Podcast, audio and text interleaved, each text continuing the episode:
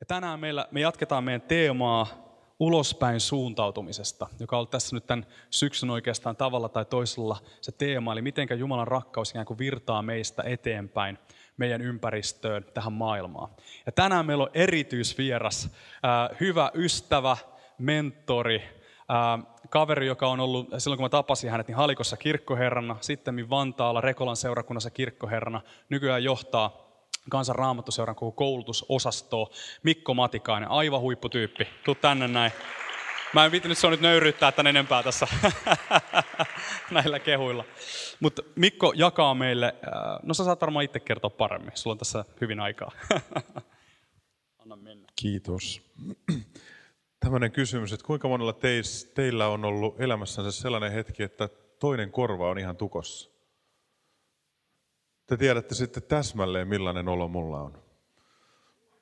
Jostakin syystä mulla on oikea korva niin tukossa, että tuntuu oma, oma äänikin tosi oudolta. Mutta ei se mitään. Jumala on hyvä. Tota, saadaan me slaidit näkyviin. Tulee ihan kohta.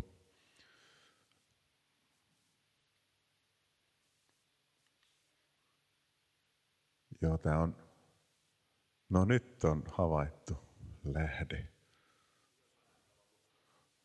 Se on hieno homma. Tämä on sen parempi. Että tota, joo. Okei, no ei tänään tarvita slaideja. Sitten ilmeisesti. Sä voit yrittää kikkailla, ottaa sen plugin irti ja laittaa uudestaan takaisin. Ja sitten jos ei se toimi, mä otan pädin tänne. Mutta mä haluan lähteä teidän kanssa liikkeelle ajatuksesta, että oikeasti Jumala on valinnut sut niiden ihmisten keskelle, joiden keskellä sä elät. Jumalalla on oikeasti hyvä ja syvä tahto huolehtia siitä, että sun elämässä on hyvä seikkailu. Nyt kun mä saan tämän hyvä juttu. Tämän sunnuntain evankeliumiteksti on itse asiassa tossa, Jeesuksen lähettiläät. Johannes 13. Kun te katsotte, mitä mä oon sieltä lihavoinut, niin mä oon lihavoinut, että ei ole he, äh, lähettiläs lähettäjänsä suurempi. Tiedätte, toimitte, olette autoat. No tällainen ydinjutut. Sut on lähetetty. Sut on lähettänyt joku sellainen, joka on universumin suurin. Joku, joka on täydellinen rakkaus. Joku, joka haluaa rakastaa sua ehjäksi ja sen kautta ja siitä huolimatta, että saisit kuinka rikki tahansa, niin välittää just sellaisena rikkonaisena ihmisenä Jumalan rakkautta eteenpäin ja samalla myös itse eheytyä jonkun verran. Jeesus sanoi, että joka ottaa vastaan sen, jonka minä lähetän, ottaa vastaan minut. Eikö se aika huikea? Mihin tilanteeseen sä ikinä menet, niin sä viet lahjan, sä viet Jeesuksen mukanasi. Välillä me unohdetaan tämä juttu aika hyvin, ainakin mä oon hyvä unohtamaan sen. Joka ottaa vastaan minut, ottaa vastaan sen, joka on minut lähettänyt. Eli Jumala on siellä takana. Sitten jos ei vielä ymmärrys syvene, niin turvaan itseäni suurempaan. Blues Brothers. We are participating in the mission day. Te muistatte Blues Brothersissa, että kun ne tajuaa, että hei, meillä on tehtävä Jumalalta. Ja sitten rupeaa toteuttamaan sitä omalla tyylillänsä. Tyyli on vapaa ja paljon poliisiautoja menee ruttuun, mutta kuitenkin. Johanneksen evankeliumin 20. luvussa Jeesus ylösnousseena on opetuslastensa keskellä ja hän sanoo, rauha teille, niin kuin isä on lähettänyt minut, niin minä lähetän teidät. Sä olet lähetetty, sä oot kutsuttu, sä oot rakastettu. Meidän ongelma on siinä, että meidän korva on tukossa. Ja me ei kuulla sitä, että oikeasti Jumala tykkää susta, haluaa lähettää sut ja sun kautta nykästä ihmisiä Jumalan valtakuntaan.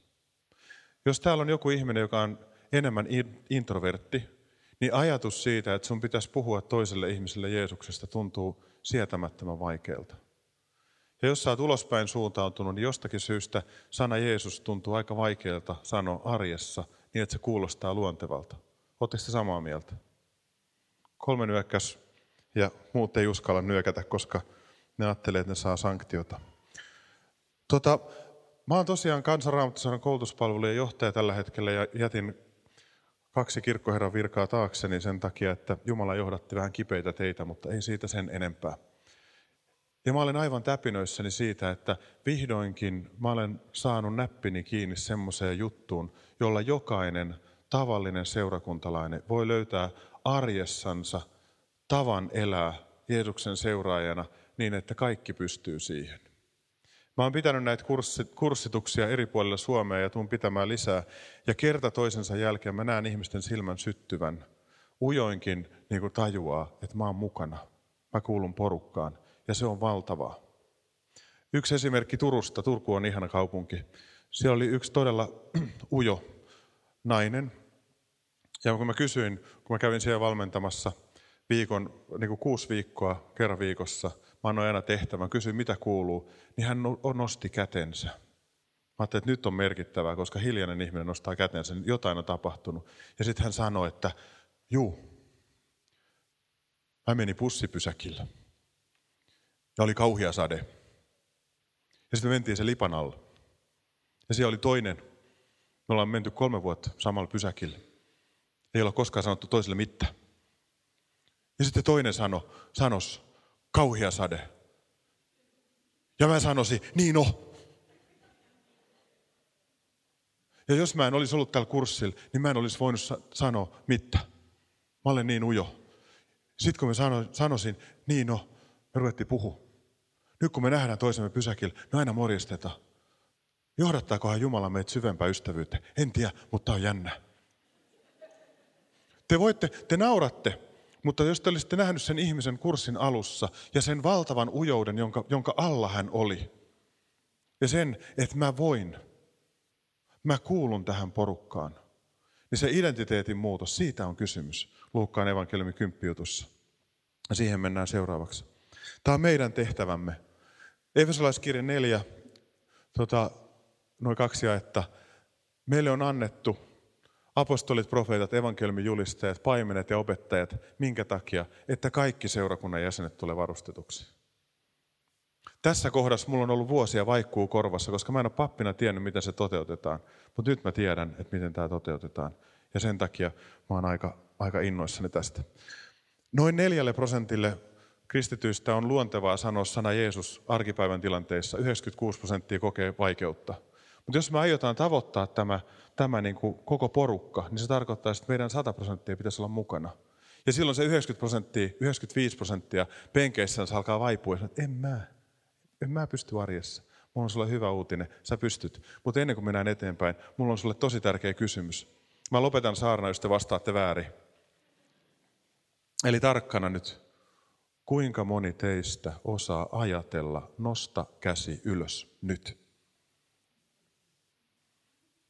Okei, te osaatte ajatella. Aivan mahtava juttu. Se tarkoittaa sitä, että sä pystyt tähän Luukkaan evankeliumin mukaiseen elämäntapaan. Mennään siihen. Tämä Luukas 10 syntyi Etelä-Afrikassa. Siellä ihmiset mietti ja itki Jumalan edessä, että kuinka me voidaan tavoittaa meidän ympärillä olevat ihmiset. Jos te ajattelette kotiryhmäverkostossa, täällä on pari palkattua työntekijää, teetätte se, että te tuette heitä ja te ajattelette, että he evankelioi sit niin kuin koko Helsingin, niin ei se tule toimimaan niin, vaikka onkin hui, kuinka hyviä tyyppejä tahansa. Mutta jos te ajattelette, että he voi valmentaa teitä ja teidän kanssa hurvitella ja löytää justiin semmoisia asioita, millä te pääsette eteenpäin, niin te voitte tavoittaa paljon isomman porukan kuin mitä te olette tullut ajatelleeksi. Ja mä tiedän, että tämä on totta, koska mä tiedän kansainvälisesti, mitä tässä on tapahtunut ja niin poispäin. Luukas 10, Vähän pientä tekstiä, mutta ei se mitään. Siellä lähetetään 72 opetuslasta. Jeesus lähettää heidät kaksittain jokaiseen kaupunkiin ja kylään ja niin poispäin. Koska tämä ei ole varsinainen valmennus, mä otan vaan tästä niin kuin rungon. Haluan sun kiinnittävä huomiota siihen, että Jeesus ei ole ollenkaan huoli, huolissaan siitä, että onko satoa vähän vai paljon. Hän tietää, että sitä on paljon. Mutta siitä hän on huolissaan, että sadon korjaajia on vähän. Pyytäkää Herraa, jolle sato kuuluu, että hän lähettää lisää sadon korjaajia.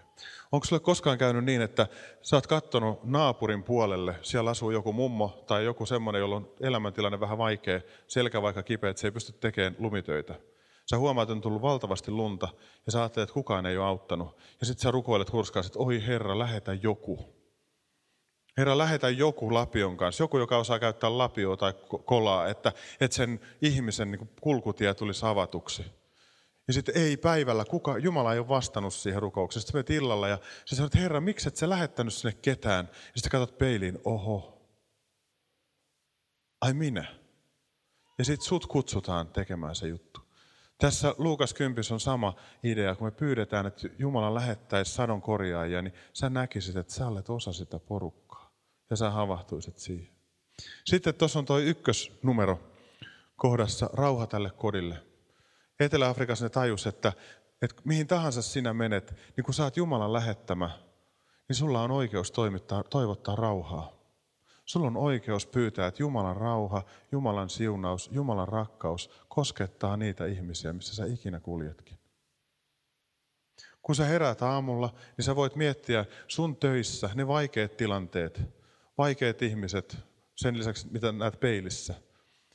Ja, ja tota, pyytää, että Jumala siunaus niitä valmiiksi. Sulla voi olla vaikea duuni, mitä sä aloitat. Sä voit pyytää, että Jumala anna sun siunauksesi, anna sun viisautesi tähän ja anna mun kuulla se. Ja kun sä lähdet kulkemaan, niin kun sä näet kenen tahansa ihmisen, voit miettiä, että Herra, sä tunnet tuon ihmisen elämän. Sä tiedät, mitä sille kuuluu.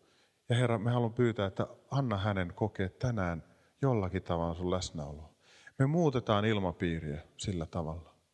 Kun sä ajat autolla tuolla ja, ja tuota, toinen töppää ja ei päästä sua kaistalle, justiin tänne tullessa huomasin, että pyhitys on vähän kesken. Mä en ymmärrä, minkä takia se ei antanut tilaa. Siinä oli hyvin tietä, niin sitten se vaan niin kiihdytti. Ja mulle tuli ensimmäisenä, voi perjantai, mutta sitten muistin, että on sunnuntai ja saa siunata. Ja, ja silloin, silloin mä niin kun ajattelin, että Herra, sä tunnet tämän ihmisen ja, ja siunaa sitä. Mä tajusin taas, että mä meinaan ajatella väärää kautta. Ja jos sä itse mokaat ja toinen tööttää ja nyr, pui, pui sulle nyrkkiä, niin siitä tulee vähän semmoinen ulo, että vähän tekisi mieli kutistua. Ootte mukana? Sä tunnet sen, miten toinen ajattelee susta. Ja jos sä päätät, että sä siunaat mihin tahansa sä menet toisia ihmisiä ja pyydät Jumalan läheisyyttä, Jumalan hyvyyttä, Jumalan siunausta, tunnetuille ja tuntemattomille tyypeille, sä muokkaat ilmapiiriä. Se on ihan karu fakta. Sitten toinen kohta, jääkää siihen taloon ja syökää ja juokaa, mitä teille annetaan. Tuntuu tosi hyvältä. Eikö se ole kiva? Saa syödä ja saa juoda. Ja Jeesus oikein sanoo, että näin. Etelä-Afrikassa ne miettii, että mitä tämä tarkoittaa. Ja he keksivät, että kysymys on ystävystymisestä. Kysymys on siitä, että antaessasi omaa aikaa toiselle ihmiselle, sä annat mielettömän ison lahjan. Ystävystyminen. Miten ystävystytään? Sillä että ollaan normaaleita. Jostakin syystä musta tuntuu, että kun ihminen tulee uskovaksi, niin siitä tulee omituinen. Oletteko te huomannut? Sitten kun se alkaa puhua hengellisistä asioista, jotenkin jäykistyy ja alkaa puhua kaanaan kieltä, ja sitten siitä tulee tosi niin kuin vaivaannuttava tilanne kaikkien kannalta. Ja sitten se ihminen tajuu itsekin, että, että tämä on vähän nihkeetä. Meidän ei tarvitse olla omituisia. Missä tahansa sä oot harrastuksissa, koulun vanhempailloissa, missä tahansa sä voit siunata ihmisiä mielessäsi, olla ystävällinen normaalilla tavalla. Niin kuin se turkulainen pussipysäkillä oikein venytti, juu, niin on. Ja siitä alkoi keskustelu. Tämä ei ole vaikeaa. Jos sä ajattelet ihmisistä hyvää ja, ja tarjoat toiselle ystävyyttä, niin se toinen voi tarttua siihen. Sitten toi kolmas kohta, parantakaa kaupungin sairaat. No rehellisesti sanottuna, me ei ehkä pystytä ihan kaikkia kaupungin sairaita parantamaan. Ja Etelä-Afrikaskin ne tajus, että ne ei ehkä ihan kaikkia sairaita pysty parantamaan. Välillä Jumala yllättää kyllä ja ihmisiä paranee. Mä oon itse nähnyt sen. Ja välillä ei. Ja mä oon itse nähnyt sen ja kokenut. Mutta ne Etelä-Afrikassa tajus sen, että ihmisillä on tarpeita. Jos sä oot ystävällinen toiselle ihmiselle ja, yst- ja tota, siunaat häntä, niin siinä aukeaa ilmapiiri ja toinen alkaa kertoa omasta elämästä. Hyvä nyrkkisääntö tai peukalosääntö on se, että sulla on kaksi korvaa. Toivottavasti sulla on auki, mulle ei. Ja yksi suu. Kun sä kysyt toiselta, niin hän, hän tykkää kertoa oman elämän asioita. Ja sitten sieltä saattaa tulla kipu, pelko, kaipaus, pettymys. Ja silloin sä herät, että hetkinen, onko tässä jotakin sellaista, mihin sä haluat isä tarttua?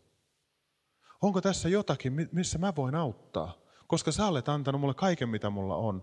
Niin se, että mä kuljen siunaan, ystävystyn ja autan, missä voin, niin mun ei kertaakaan ole tarvinnut sanoa sana Jeesus. Mutta mitä enemmän me tehtäisiin näitä asioita, niin sitä enemmän Jeesuksen rakkaus tulisi todeksi meidän keskellä. Ja ihmiset alkaisi kysyä, mitä sulla on, mitä mulla ei ole. Ja mun on hirveän vaikea siunata ihmistä, jolle mä olen katkera. Teillä voi olla pyhitys pidemmällä. Mutta jos mä oon jollekin tosi vihainen, niin mä rupean, Herra, anna mielisuosio tämän ihmisen ylle, niin se on pikkusen vaikea rukous. Ja, ja se, että mä pyrin siunaamaan ihmisiä riippumatta keitä he on, niin se paljastaa aina mun sydämen tilan. Ja se mahdollistaa sen, että mä oon totta Jumalan edes, missä tahansa mä kuljen. Auta missä voit. Voi olla, että sä tapaat tuolla Helsingin rautatieasemalla jossain vaiheessa pikkujätkän, jolla on lompakko hukassa, joka itkee. Tai pienen tytön, jolla on lompakko hukassa ja se itkee. Ja sä kysyt, että mikä sulla on? Mulla ei ole rahaa päästä kotiin. Ja silloin sun lompakossa on kummallinen fiilis. Siellä on vitonen, joka sanoo, että anna mut tolle. Lompakko meinaa tulla uskoon. Se on muuten tosi kova osoitus, että kristitty on tosissaan, jos lompakko tulee uskoon. Ja sitten ottaa sen ja antaa sille pienelle ihmiselle ja sanoo, että tuossa on vitonen, me kotiin. Sitten se katsoo ja kysyy, että miksi? Sen katse kysyy. Sanoo, että sen takia, että Jumala rakastaa sinua, ei halua, että sä pääset kotiin ja mulla on sulle antaa se Jumalan raha. Ei tarvii sen kummosempaa. No mitä sitten, jos ei ole kysymys vitosesta? On kysymys rankemmasta. Sun työkaveri sanoo tai koulukaveri sanoo, että mulla on syöpä tai äiti on sairas. Et sä vois silloin niin vitosa, ota vitonen. Laita salvekvikko otsaan, kyllä se siitä. Ne on niin isoja, ison kokoluokan juttuja, että, että niissä meidät pysäytetään.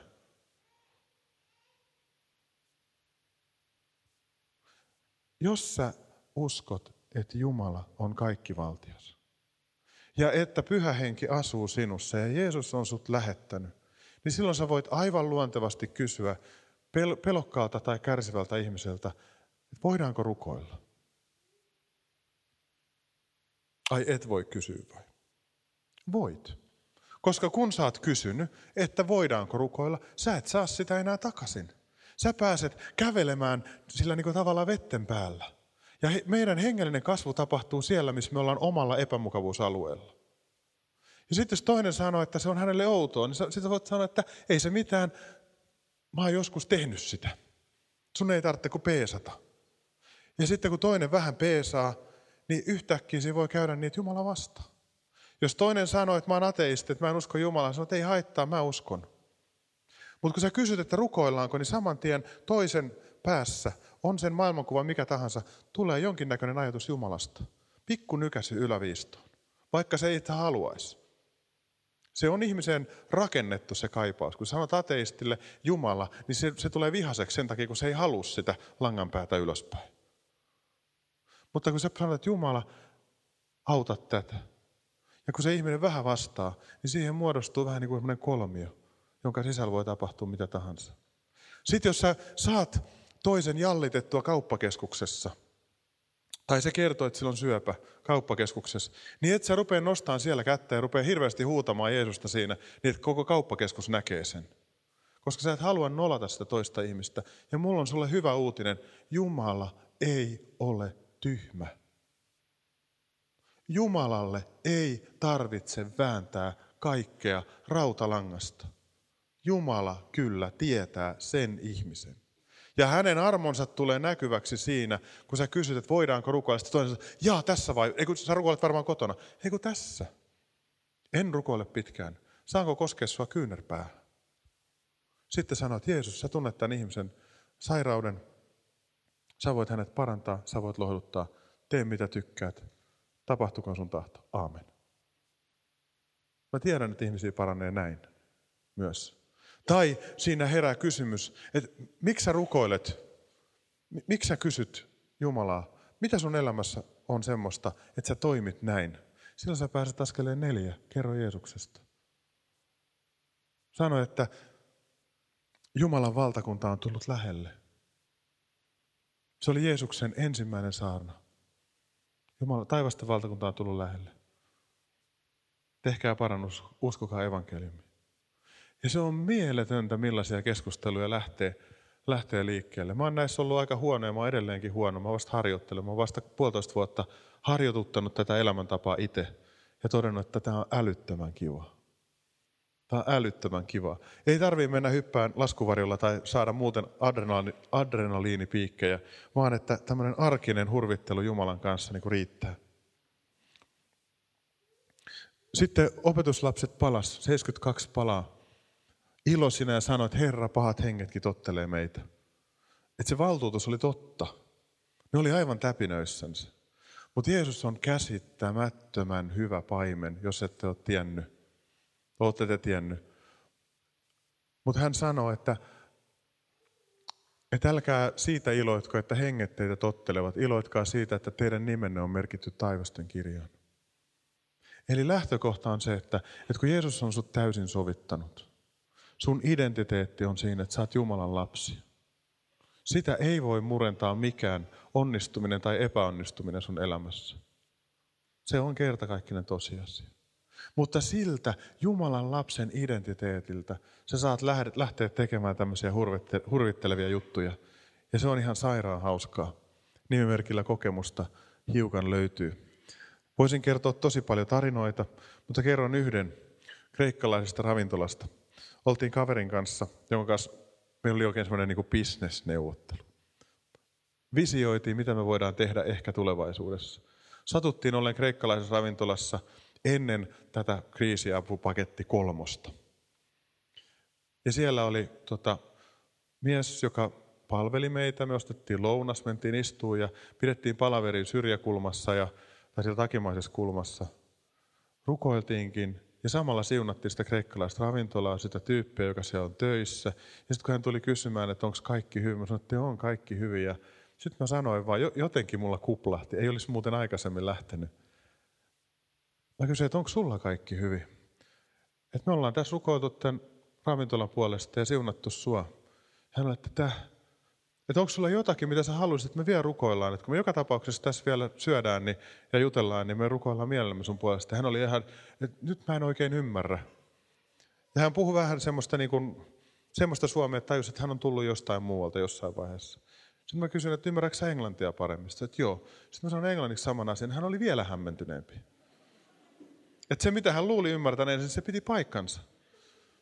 Ja, ja tota, sitten mun kaveri on paljon nopeampi kuin minä niin kun se toinen seisoo siinä niin kuin täysin niin kuin pikkupoika, joka on jäänyt pahasta kiinni tai hyvästä kiinni, ei tiennyt mitä tekee, niin mun kaveri vaan sanoi, että herra sä tiedät tämän ystävän koko elämän ja tiedät mitä tähän ravintolaan liittyy. Me siunataan Kreikkaa ja me halutaan sille kaikkea hyvää. Että Jumala auta kaikella tavalla.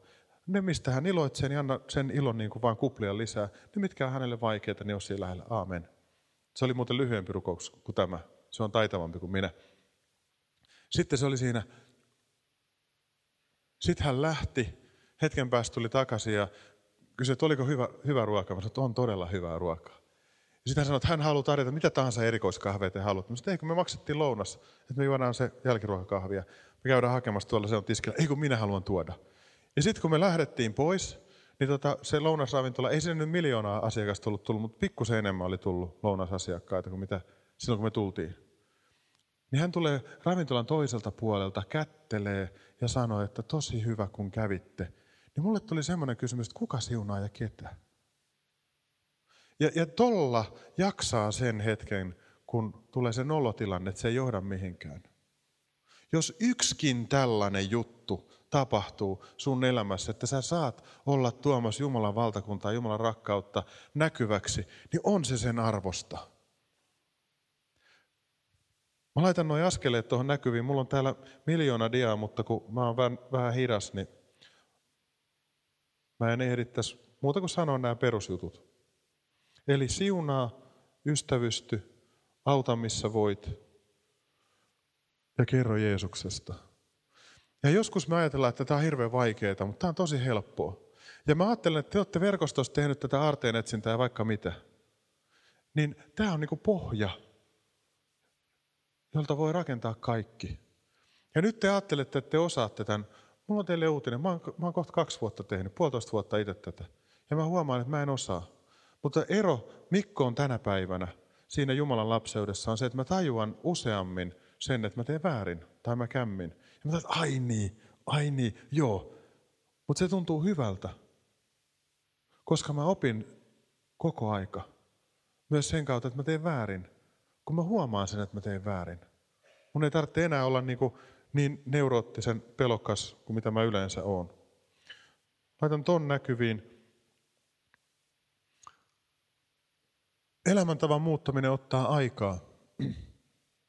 Ja se, että millainen kuva sulla on Jumalasta, eli personal trainerista, niin se välttämättä niin kuin vaikuttaa siihen, että haluatko olla hänen treenattavana. Liian monen meidän Juma, kuva Jumalasta on se, että hän vaatii ja hän huutaa ja hän meuhaa ja sanoo, että vielä pitäisi ja vielä pitäisi. Se ei ole Jumala.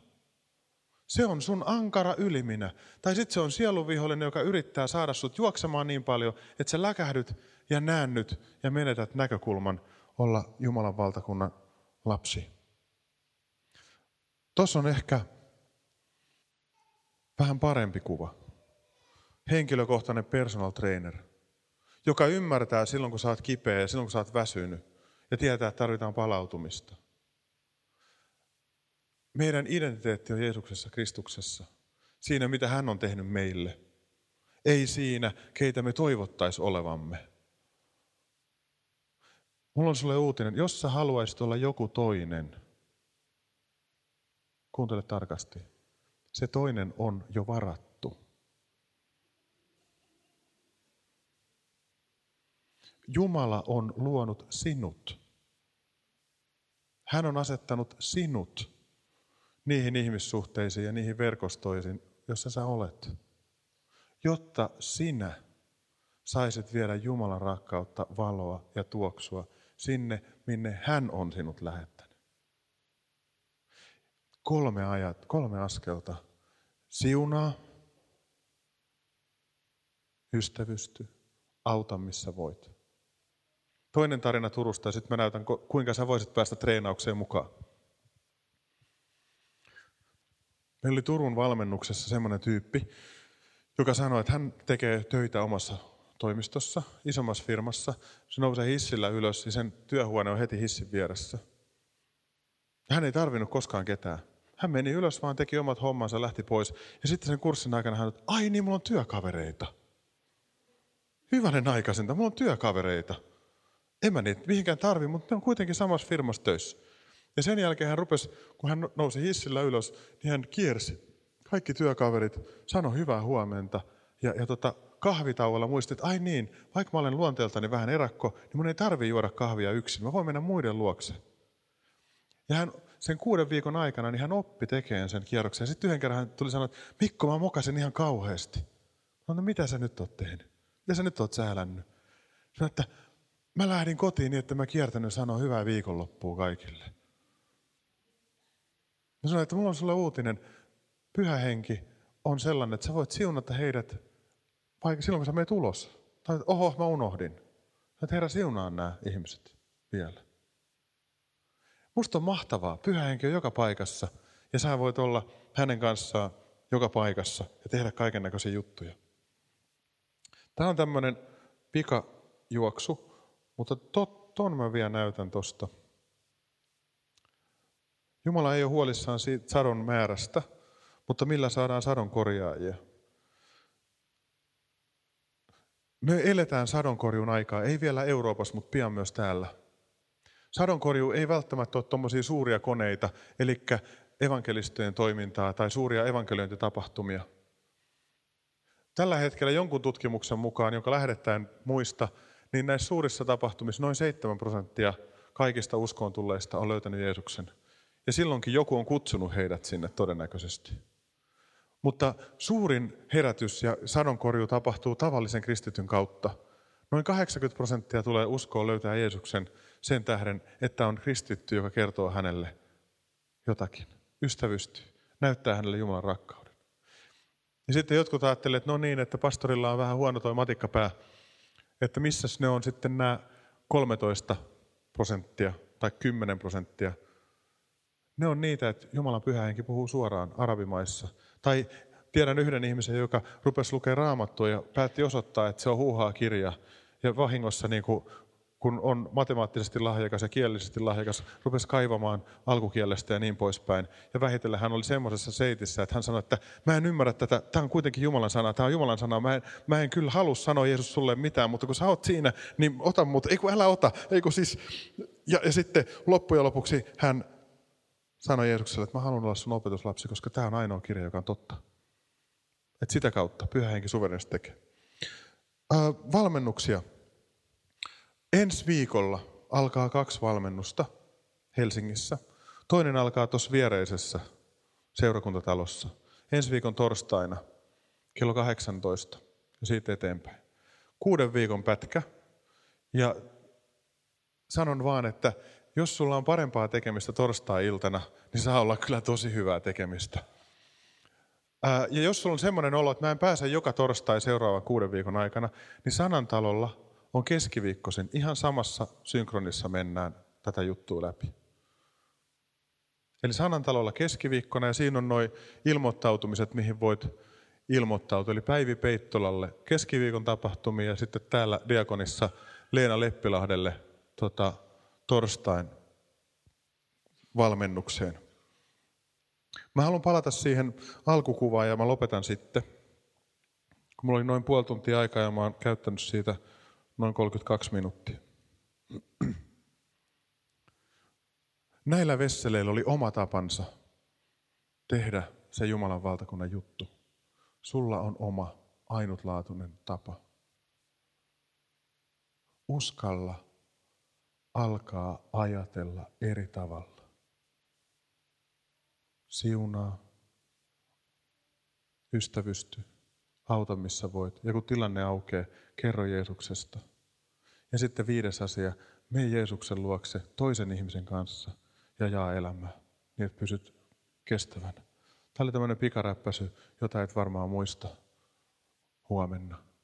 Mutta tuu keskiviikkona tai torstaina kuuden viikon valmennusjaksoon, niin sun elämä voi muuttua niin kuin turkulaisilla. Turku voi olla totta Helsingissä, mutta rukoillaan. Pyhä henki, Jumalan henki, armon, totuuden, rakkauden henki.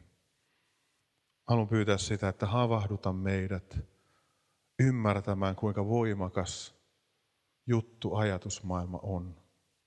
Herra, sä näet täällä ne tyypit, joiden on vaikea uskoa, että he on rakastettuja – mutta kiitos Jeesus siitä, että se ei ole sulle vaikea juttu, vaan että se on totta.